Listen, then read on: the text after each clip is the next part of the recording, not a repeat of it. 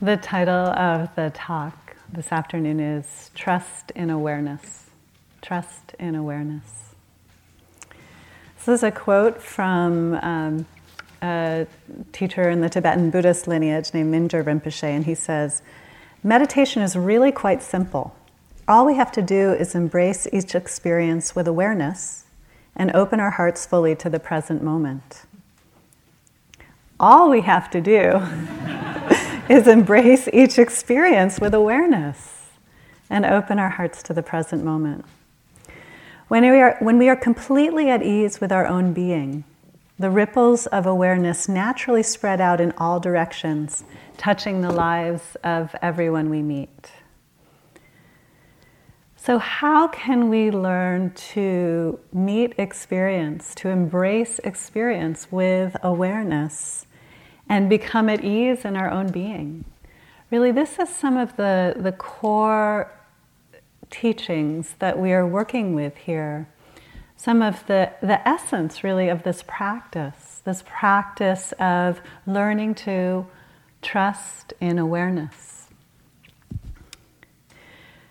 So when we begin the practice, as most of us have been, there's, there are a number of people who are just starting out. There's also a number of you who have been practicing for some time here. We begin with really trying to tame this mind, as you've noticed. You have discovered that your mind is all over the place.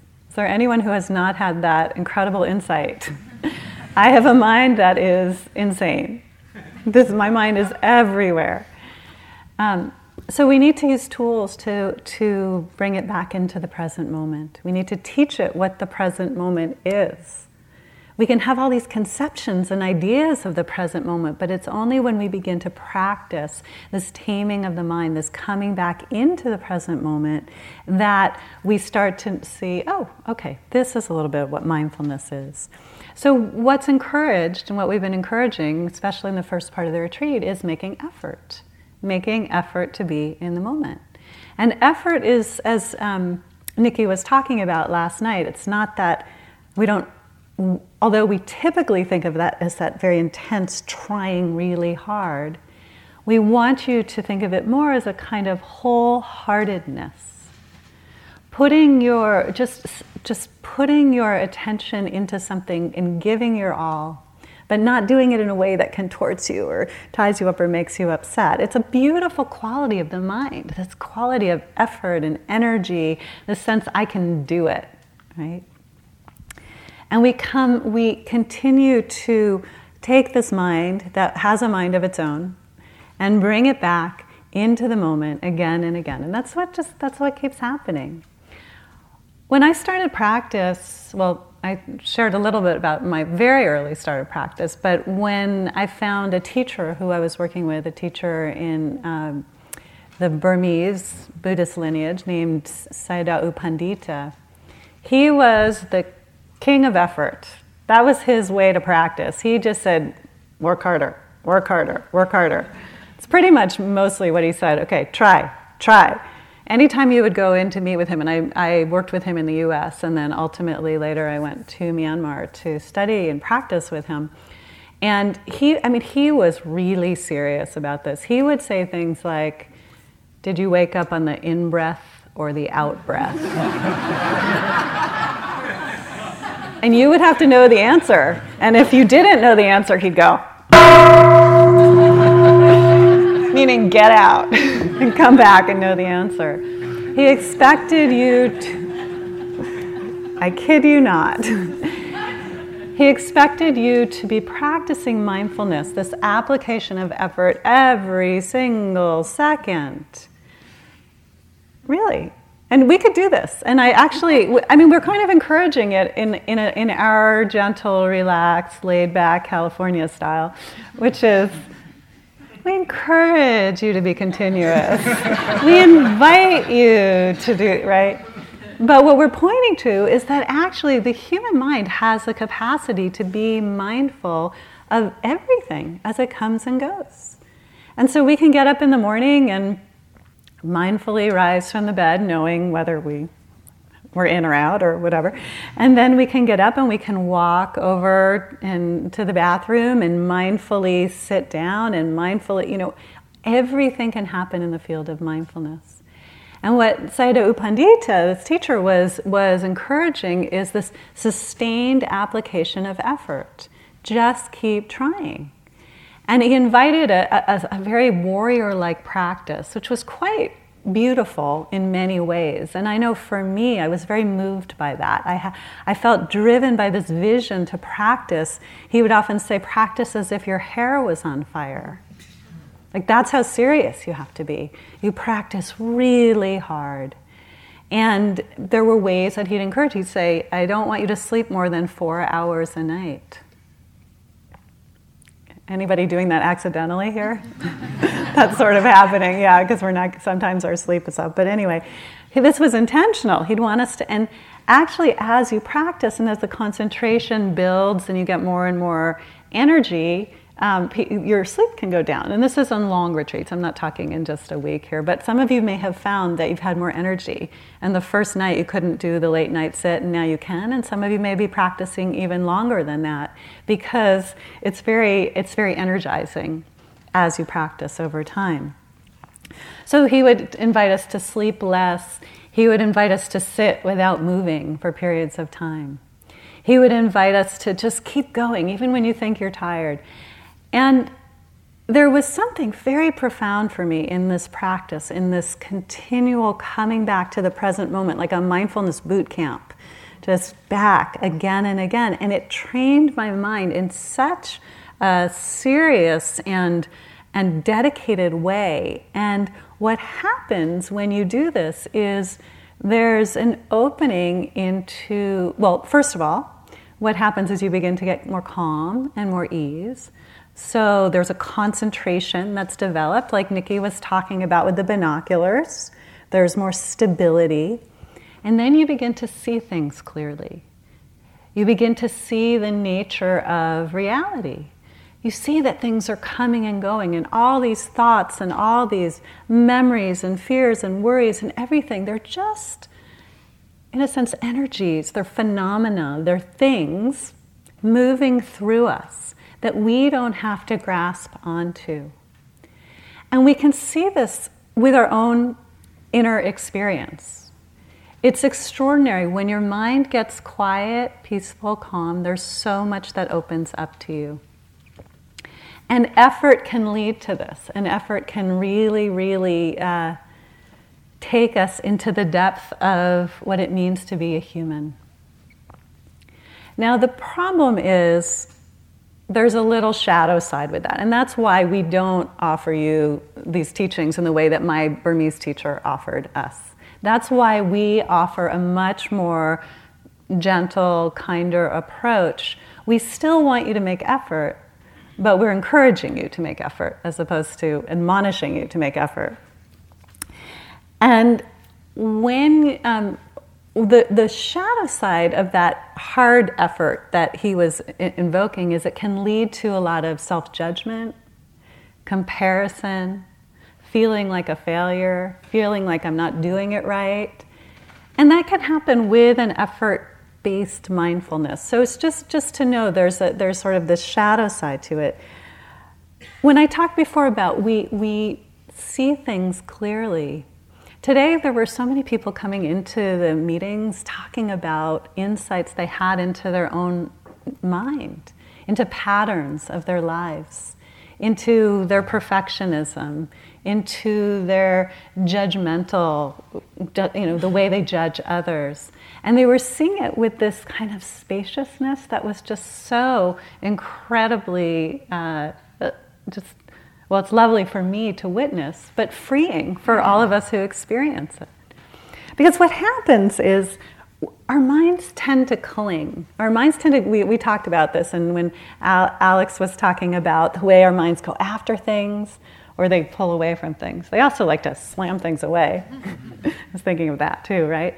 But we go after things, and then we get stuck our mind gets stuck. We're clinging to something, and then there's all this suffering. We don't want to let go. It's so important that we get the right kind of oatmeal in the morning and have the right topping on it. And what do you mean they've run out of tahini? Or whatever. I don't know what, what they put on it down there. So there's a story I've always loved in um, that in Thailand how they catch monkeys, and what they do is they hollow out a coconut, and inside the coconut, and they leave a little hole, like a small hole, and inside the coconut they put a banana in it, and then so a monkey reaches in to get the banana, but then he's stuck, and he can't get out, and he starts howling, and then they capture him and don't let your mind go to what they do with him. I don't even know. But they've captured the monkey because he's holding on. And there is a solution. There's a really obvious solution. And that solution is to drop the banana and release your hand. And then there's freedom. And this is happening to us all day long. We're grabbing for bananas of all different types and then we get stuck. And then what happens though is if we can practice awareness, we can recognize that we're holding on to a banana. That we've caught, we're, we're, we're holding on, we're stuck, where our mind is clinging, thinking that something's going to provide happiness. And we begin to learn to relax and soften and come into the moment. And there's a freedom that happens there. So, this is a beautiful thing about this moment to moment effort. Oh, I'm stuck. I'm going to be mindful. I'm noticing that my stomach is tense. I feel really tight. My heart is racing. Okay, just take a breath. I can live without the iced tea. so, let's talk a little bit about how our awareness is working. When we started with the, with the first day and we had you noticing the breathing, and then we began to open up a little bit, you could notice uh, sounds, noticing body sensations, including difficult ones, noticing emotions, thoughts, that was all included today. And the idea has generally been keeping a focused attention and then when something pulls you away, the first day or so, we just, when something pulls you away, you just kind of come back to it. Now we're a little bit, we're asking you to say, well, when you get pulled away, if it's compelling, pay attention to it. So there's an ache, I'm with my breath, there's an ache in my knee, I feel it, I notice it, it moves up, and then come back to the breathing or the sound, whatever is your main focus. This is what we call focused awareness. There's another type of awareness that also involves effort, and um, Nikki was pointing to it some this, this morning, which is a, what we call choiceless awareness. So, choiceless awareness is when there's less of a directing to a particular object of your awareness. So, in other words, it's not like you keep coming back to the breath, but instead you notice whatever is arising. So you suddenly feel an achiness in your belly, and then there's a memory, and then tears come, and then there's an itch, and then you take a breath, and then a sound grabs your attention. And none of this is so volitional in the sense that when I'm meditating and something like this is happening, it's almost like I'm simply tracking my experience from this to this to this. And it's really um, a beautiful way to practice that some of you may be kind of naturally already doing. And, uh, and sometimes it's just the way your practice evolves. Our practice, in a way, has a life of its own. Sometimes, sometimes you sit down and you just know that you got to stay with your breath. That's all I can do. Other times, there's a more of a open, spacious quality and a noticing of everything that's happening. So there's focused or focused attention or focused awareness, choiceless awareness. And all of these involve an element of doing, of a sense of me trying to place my attention on something. And they're great. And so keep doing it. There's no problem with that.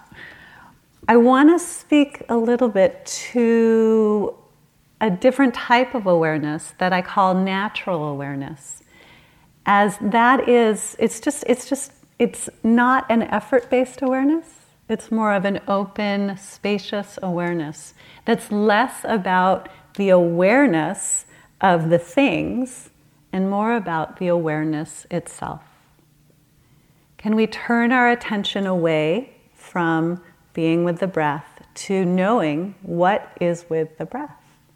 What is that? What is it? It's this awareness. So I'm going to explore this for a little while and I'll tell you that if you're feeling if you're feeling like, "Oh, this isn't really making sense for me in my practice," just hang in there with me and see how it inspires you. Because even if you don't practice in this way, you can take aspects of it to bring a kind of attitude to your practice or a, an approach that might be helpful and still stay with a more focused awareness. Because it's not like there's a hierarchy. It's not like natural awareness is great, choiceless awareness is second best, and focused awareness, eh, that's not so good. Absolutely not. It's not. It's all part of the ways, what I call the spectrum of awareness. We can have awareness in many different ways. And all are good. And all are called for differently at different times.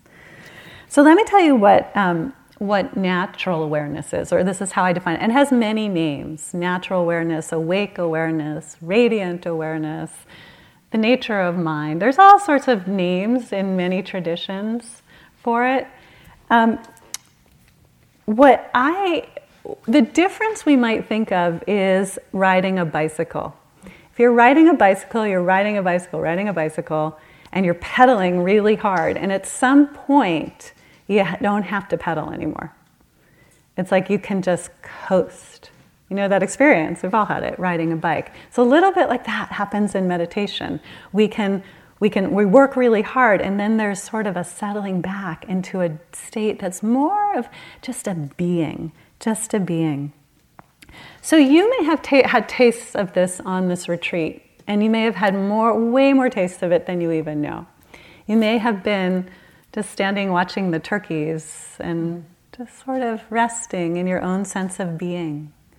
Or the lizard is doing push-ups and you just there's like a fascination and a connection to it. It just it just a being with it. Or you know the views around here are so conducive to allowing our attention to simply rest and be. Oh wow. Taking in the view. And in that moment there's not so much of that clinging thing going on right? It's just naturally happening. When you're at one with the turkey or whatever, or the lizard, or whatever it is, there's less of the sense of me, myself, I. It's almost like there's a transparent quality, this quality of being connected to, to all things, really. And so, the way that I talk about natural awareness, and I've been teaching about it a lot at UCLA and talking about it and is natural awareness is a kind of freer flowing mindfulness where one feels generally aware, awake, open, spacious, fully present. Less of a focus on objects and more of a focus on just being, right?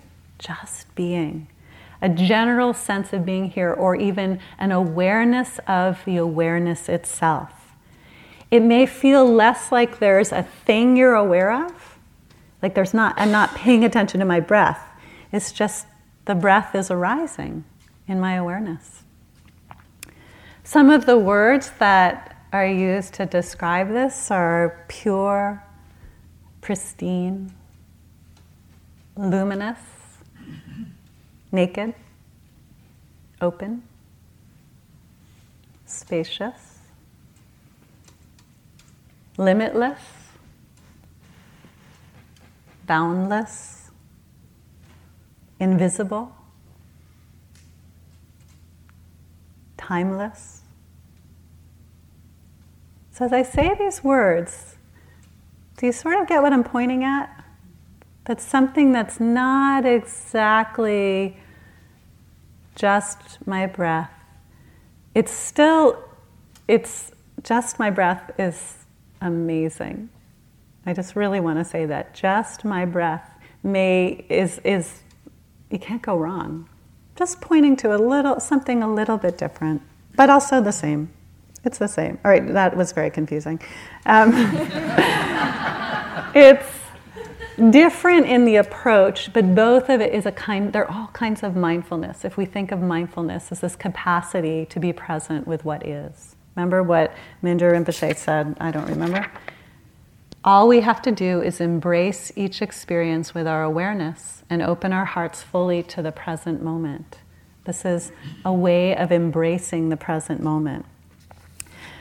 So, what I find with this type of awareness is that it often carries different qualities, like a diamond. It has different facets. So, on one side, we might, if we, if like, say you have a diamond and it turns in different directions, and one quality that emerges might be compassion, another quality might be love, connection, joy, these are the flavors in which we can experience this, this, this natural awareness I'm talking about. So when you're at the top of the hill and you look down and you see this view and you're just filled with a sense of awe, that's the facet of the diamond that you're seeing. Sometimes it's humorous. It's just like the great cosmic joke. What? We're on this planet? Are you kidding me? It's sometimes it um, feels very transcendent. Sometimes it feels very earthy. We're here. Sometimes it feels interconnected. Sometimes it's expansive, it's matter of fact. There's just a whole range of ways that we can experience it. And it's experienced differently by different people. So everybody's experiencing it differently. And I so so it comes very subtly and it comes in a state that can be very profound. So often, I guarantee that every one of us here has touched into what I'm talking about. Just a moment of peace, a whisper, a feeling of goodness, a connection to your own inner goodness. We've all accessed this. And so sometimes it's very subtle, and sometimes it's very, very strong, dense, present. I don't, I, what I love about the mindfulness teachings and originating where I've learned it in a lot of the Buddhist teachings is that there's pathways and tools to accessing mindfulness in whatever form that you access it. And at the same time, the Buddhists don't have the corner of the market on awareness. Awareness is natural human birthright, right? We all are aware. We're aware and uh, we're actually aware all the time. Right, ready? I'm going to ask you to do something right now. On the count of three, don't be aware. Okay, one, two, three. Don't be aware.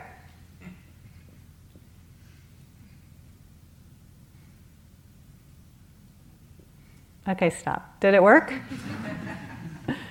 You could fake it, right? You could kind of fake it, maybe sing a song, but I bet you knew you were singing that song. Humans are naturally aware. There's a nat- what happens is, okay, so the natural, it, this awareness, it's part of the human birthright.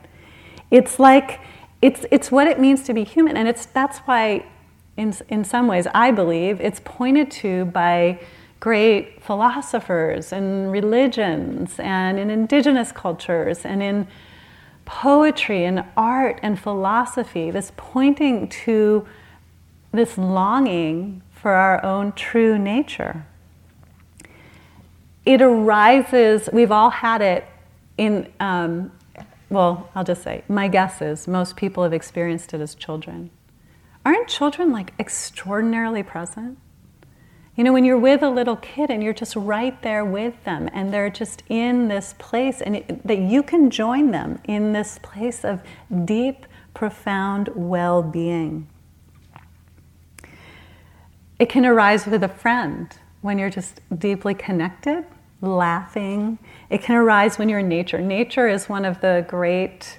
Uh, whatever the word is, it instigates, it's, it's, it brings this out. Animals, When you're with an animal, your dog, a cat, go down and pet the horses down there. It's there for you. It's always there for you. It's kind of like a radio station that's it's like radio station there's all these radio stations and they're all sending out radio waves and it depends what you're tuned into so most of the time we're tuned into um, radio anxiety or radio self judgment or KPF, you know, I hate myself or whatever it is. But there is this frequency that's our own goodness, this, this capacity to be, to just fully be without the stories without getting caught in the clinging around self, the drama, the me, the my, the self that we're doing all the time. And that's what's happening. Because in some of the teachings that talk about this, they say one of the reasons it's so hard to notice what I'm talking about is that it's so close. It's closer than your face. Think about that. What would that be? I don't know. It's not meant to have a cognitive understanding of it. So it. Um, I mean, I remember as a child that I would um, sit out and look at the stars and just lie, like on a summer night, on a blanket, just looking up at the stars, maybe like 10, 12, and just having this vast feeling of the limitlessness of things and that I was part of the stars, you know? And that was just a kid hanging out on a blanket. And I bet you, if you recall in your memory, you've probably had a moment, you, maybe as a child, maybe as an adult, where you've had this eh, kind of experience. So maybe just take a moment to just think for a moment. Has there been a time, and it could have been on this meditation retreat, So let yourself recall a time where you may have accessed what I'm talking about here.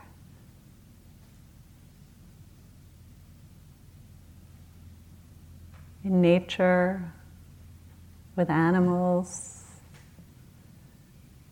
on the retreat. And as you remember that, what does it feel like? What does it feel like inside yourself?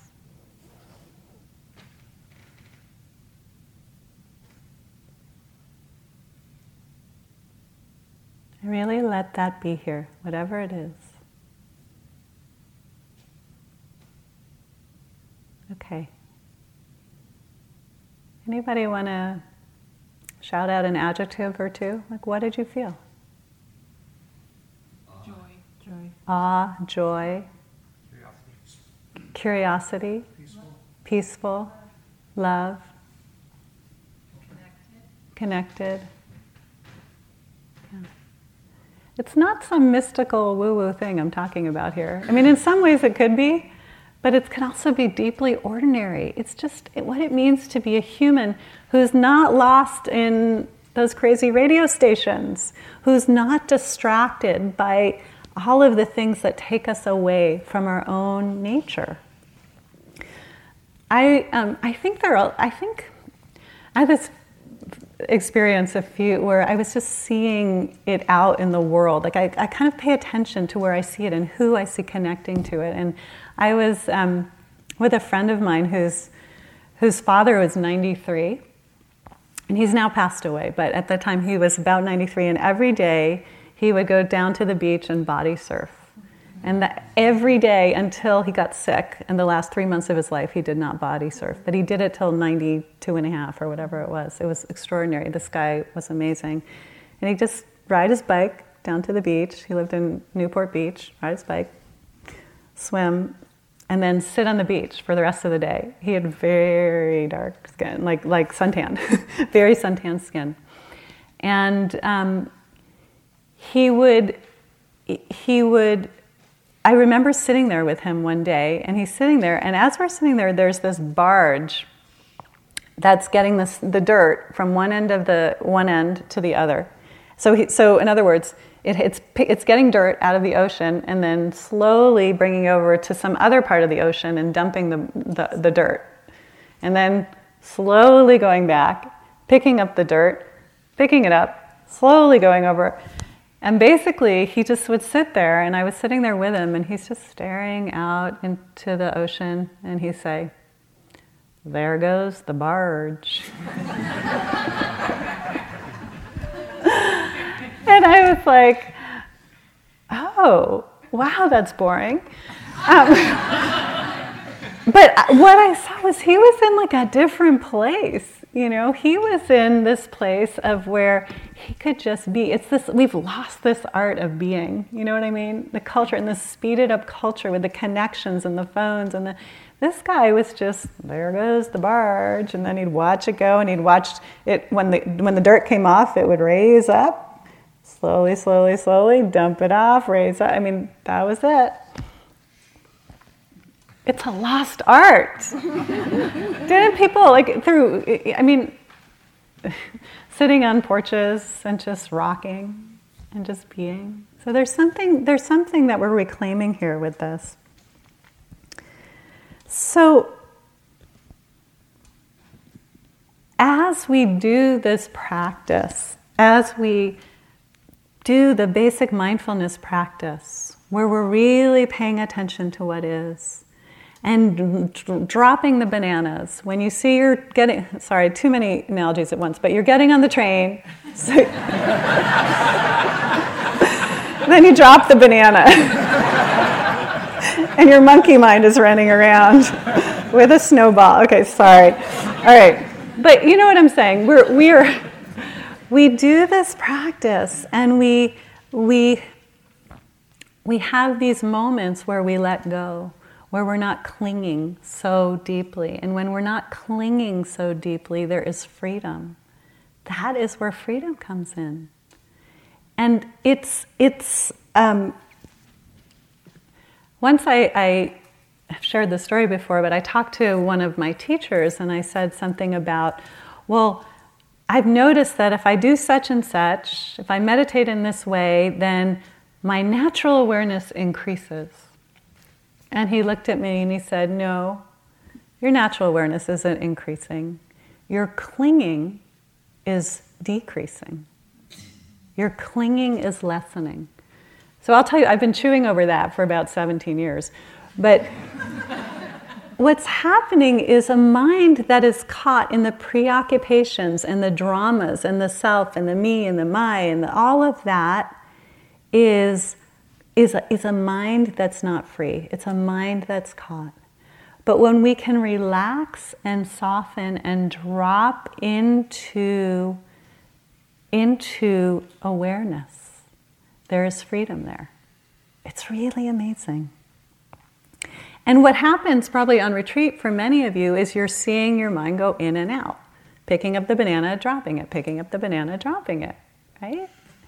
And it um, and it's it's kind of it's kind of amazing, and you can see how have you had a moment, just that moment where you're no longer holding on, and then suddenly something drops, and you're like, whoa, what is this? I think it might be peace. How cool! I'm experiencing peace. What's here? Our mind, so, so there's, a, there's a process, and if you're doing, if you're working with these qualities of natural awareness or with the basic mindfulness, you're just sort of coming in and out, and in and out, and in and out. When we can drop the banana, when we can live with less clinging we find that we're in these states that are inherently beautiful a state of joy and peace and connectedness. This is where I want to inhabit. And my experience is because I practiced a long time, I go in and out. I do. I get to live in places of joy and happiness and connection. And then, you know, my neuroses take hold. And I start to, mm, I want this, I need this, I don't like this. But then there's a softening and a resting back into things as they are. Can I be with just this? Can I be with just this? This is a question. This is a question. Can I be with just this? So the states themselves are inherently beautiful. We cultivate a mind that is free from the clinging and the identification. As we practice whatever type of mindfulness we're practicing, there's a deep abiding in well being that begins to happen. And this is what we can rely on. So, when I said earlier, trust in awareness, there's so much out there that's so untrustworthy.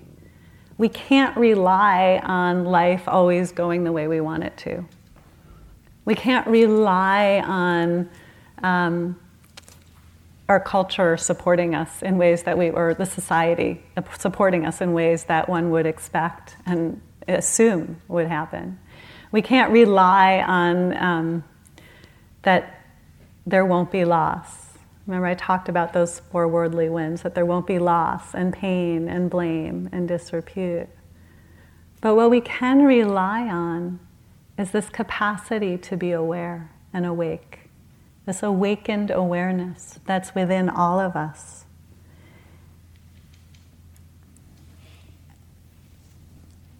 So, one of my students talked about the difference between the three types of awareness that I mentioned. So, there's the focused attention, the choiceless awareness, and the natural awareness. And he said, he just came up with this analogy spontaneously. It was kind of amazing. He said, Focused awareness is like being a sailor. You're on the ocean, you're trying to, you know, you're, go, you're trying to get over there and you find yourself going that way, so you move that way, then you're going, then you move that way. And so you're really sort of trying to direct your experience to get in a certain way. Choiceless awareness, when you're sort of noticing what's happening, he said it's like being a scuba diver. Right? You're underwater, you're just seeing this and this and this. And so you want to kind of play today with your practice and see what you're drawn to. Where does your mind go? What are you drawn to? Right? And then um, awakened awareness or natural awareness, he said, in that case, I am the water. I am the water. Sailor, sailor, scuba diver, I am the water. I want to play a little bit with ways of accessing this. We're going to take a little bit of time to touch into the natural awareness, and then just I'll kind of wrap up with some other points about it. So, we did something before where I had you recall the, the a time in your life. So let's just, just take a moment when um, you can close or open your eyes.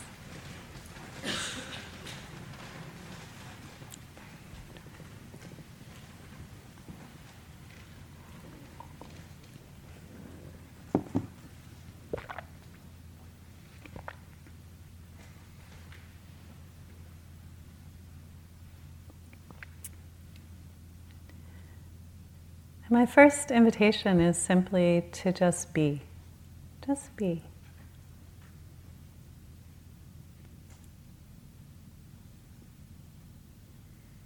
Drop the struggle, drop the story. There's nowhere to go, nothing to do. Just be.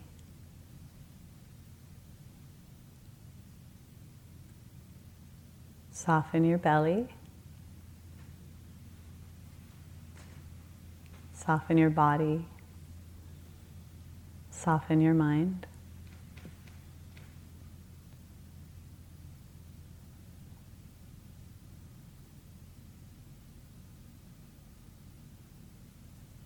Can I be with just this? Can I be with just this?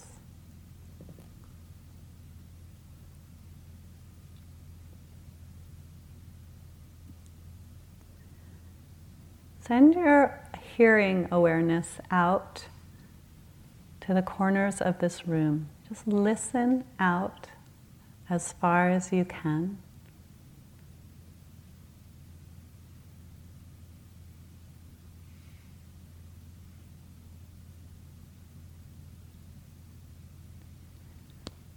And if you feel like opening your eyes, let your visual field expand. If you don't want to, just stay as you are.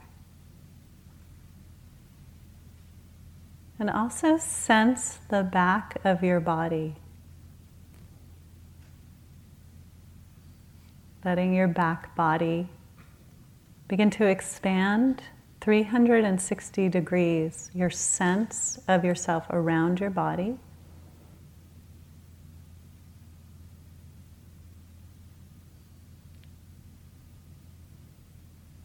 Notice what this expanded awareness is like. But also, can you feel internally an internal awareness?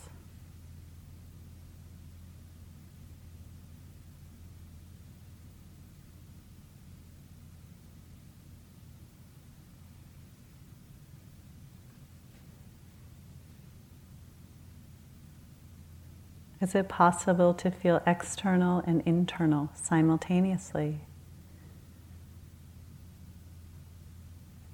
Is it possible to include all of the people in the room?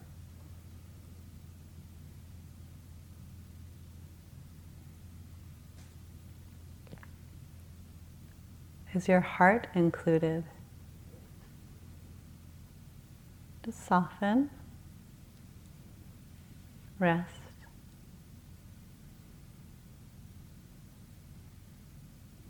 I'm going to ask you a question, and that question is What would be here if nothing was wrong?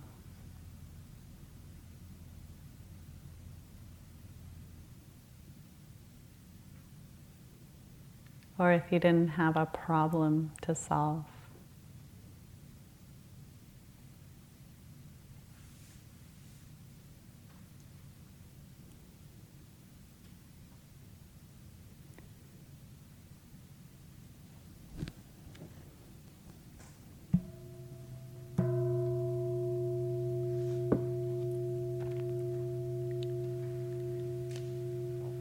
That was just a little playing with awareness.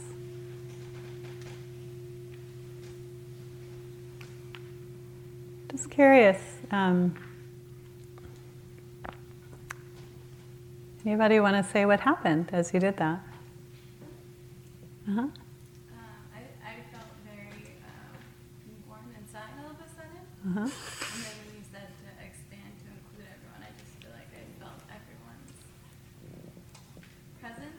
And it mm. kind of it overwhelmed me a little bit, and I teared up a little bit, and so it's just kind of this overwhelming feeling all at once, yeah. but in a good way. Yeah. So she felt. Like the, um, question, if you don't mind repeating it. Well, um, yeah. So she felt warm, she warm inside, and then she expanded to notice the other people, and then it brought some emotion up, mm-hmm. and it felt good, but a little emotional. The question I asked was. Um, well, I asked two questions. What would be here if nothing was wrong? Or what would be here if you didn't have a problem to solve? You can find a question that really works for you to help you kind of explore that. Maybe one more person, what happened as you did that practice? Anyone? Uh-huh. I felt like um, there was no judgment this time. Mm. I think with breathing meditation, I always thinking I come back, but with natural, like, oh, I can just be. Uh, so less judgment. A lot of people report that with natural awareness that there's less judgment. Oh, I can just be, was the feeling she felt. So this is just for fun, honestly. Seriously, this is just for fun. Seriously, it's for fun. this is this is you know, it can be hard work with like my teacher in Burma. Oh, this is hard work but also we can be here to play. I want to read you a little quote. Once um, I had a student who was having a lot of self judgment, and she was, and I just encouraged her to let her four year old rip. Like, let it go, let be as much of your four year old as you want to be here because she hadn't really given much love to her four year old. And so her practice was a loving kindness practice. For remember, I said you can do it for a time in your life when you were young, So she did it for a four year old, and here's what she said Dear Diana, here's my note to tell you how my practice with my inner four year old has been going. Tasks accomplished since 3:30 yesterday. Trees climbed two, check. Horses petted, check. Pick flowers and decorated hair with them. Pick, check. Picked, I'll stop the check. Picked some, ras, uh, picked some blue, blackberries by the road. Practiced a hundred cartwheels in the upper walking hall while everyone else sat, hee hee. Ate fruit and honey for dinner by a stream. Um, fed crackers to the birds, hiked, slept in, loving kindness, loving kindness, loving kindness. I feel so different, like a hundred years younger and happier. What next? Do I have to stop acting four?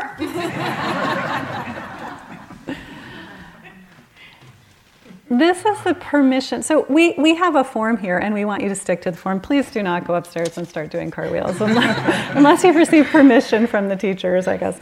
But, but there's a form here that we hold because there are 95 of us living together and practicing together. And, and so we want to um, follow along. And this form we know has worked. And it works for people to help them access their own goodness, their own nature.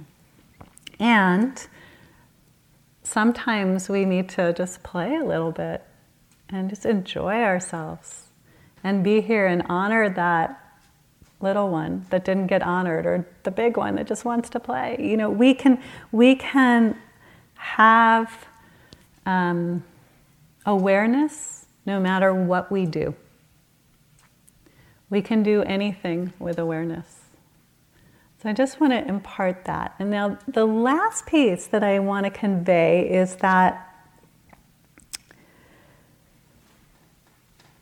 we can, this practice of mindfulness, and then also how whatever form you do it in, the focused or the, however you practice it with natural awareness or not.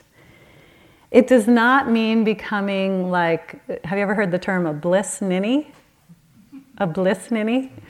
In other words, hey, everything's good. I'm, I'm all relaxed. The I'm, uh, I'm interconnected with everything, and so I don't care. this is not the point of what we're doing here. As we practice, we become, we find that awareness, which we can trust, becomes a place of refuge in a world of anxiety and uncertainty. And that we develop connected to this awareness is a fierce compassion that comes within us. I often think of it as like we have this awareness, and there are these golden threads of compassion moving through it. And that with a place of refuge and of home inside ourselves, we can respond to the suffering in the world, whatever it may be, to injustice, to fear, to hatred, to all of the manifestations, to the environmental crisis, to what's happening on this planet, if we have a place that's truly home, that's truly home inside us, we have a place from which we can work for the world. And we do it in so much healthier ways when we're healthy inside. There's a quote from uh, some teachers of mine and friends, Kittisaro and Thanissara. They say, The evolutionary imperative of our times demands we evolve from seeing the world out there, separate and alien from us, to directly knowing our intimacy with all things. This is a shift from the dualistic consciousness to an awake awareness that recognizes nothing is apart from anything else or from our deeper nature. Nothing is apart from anything else or from our deeper nature. So I'm going to end with a poem that I love from Diane Ackerman, the naturalist, poet, writer. And it's called School Prayer. In the name of daybreak and the eyelids of the morning and the wayfaring moon and the night when it departs. I swear I will not dishonor my soul with hatred, but offer myself humbly as a guardian of nature, as a healer of misery, as a messenger of wonder, as an architect of peace. In the name of the sun and its mirrors, and the day that embraces it, and the cloud veils drawn over it, and the uttermost night, and the male and the female, and the plants bursting with seed, and the crowning seasons of the firefly and the apple, I will honor all life, wherever and in whatever form it may dwell, on earth my home, and in the mansions of the stars. And as I read that, I realized that it wasn't a poem that was thinking about um, different genders, but anyway, it was that was what she said. And so let's just take a moment to sit.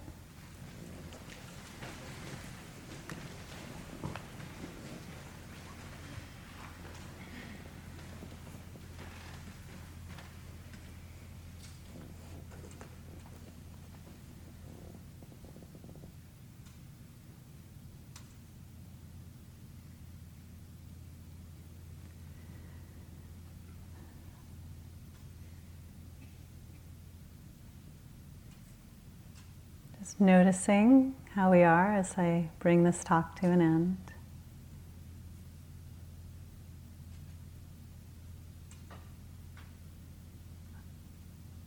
What would be here if nothing was wrong? What would be here if there wasn't a problem to solve?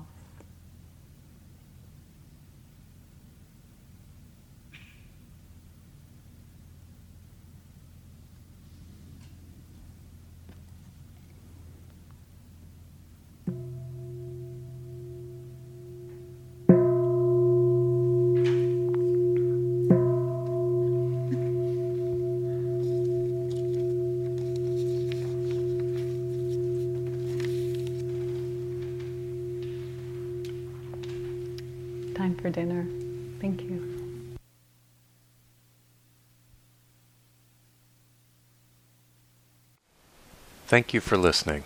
To learn how you can support the teachers and Dharma Seed, please visit dharma dharmaseed.org slash donate.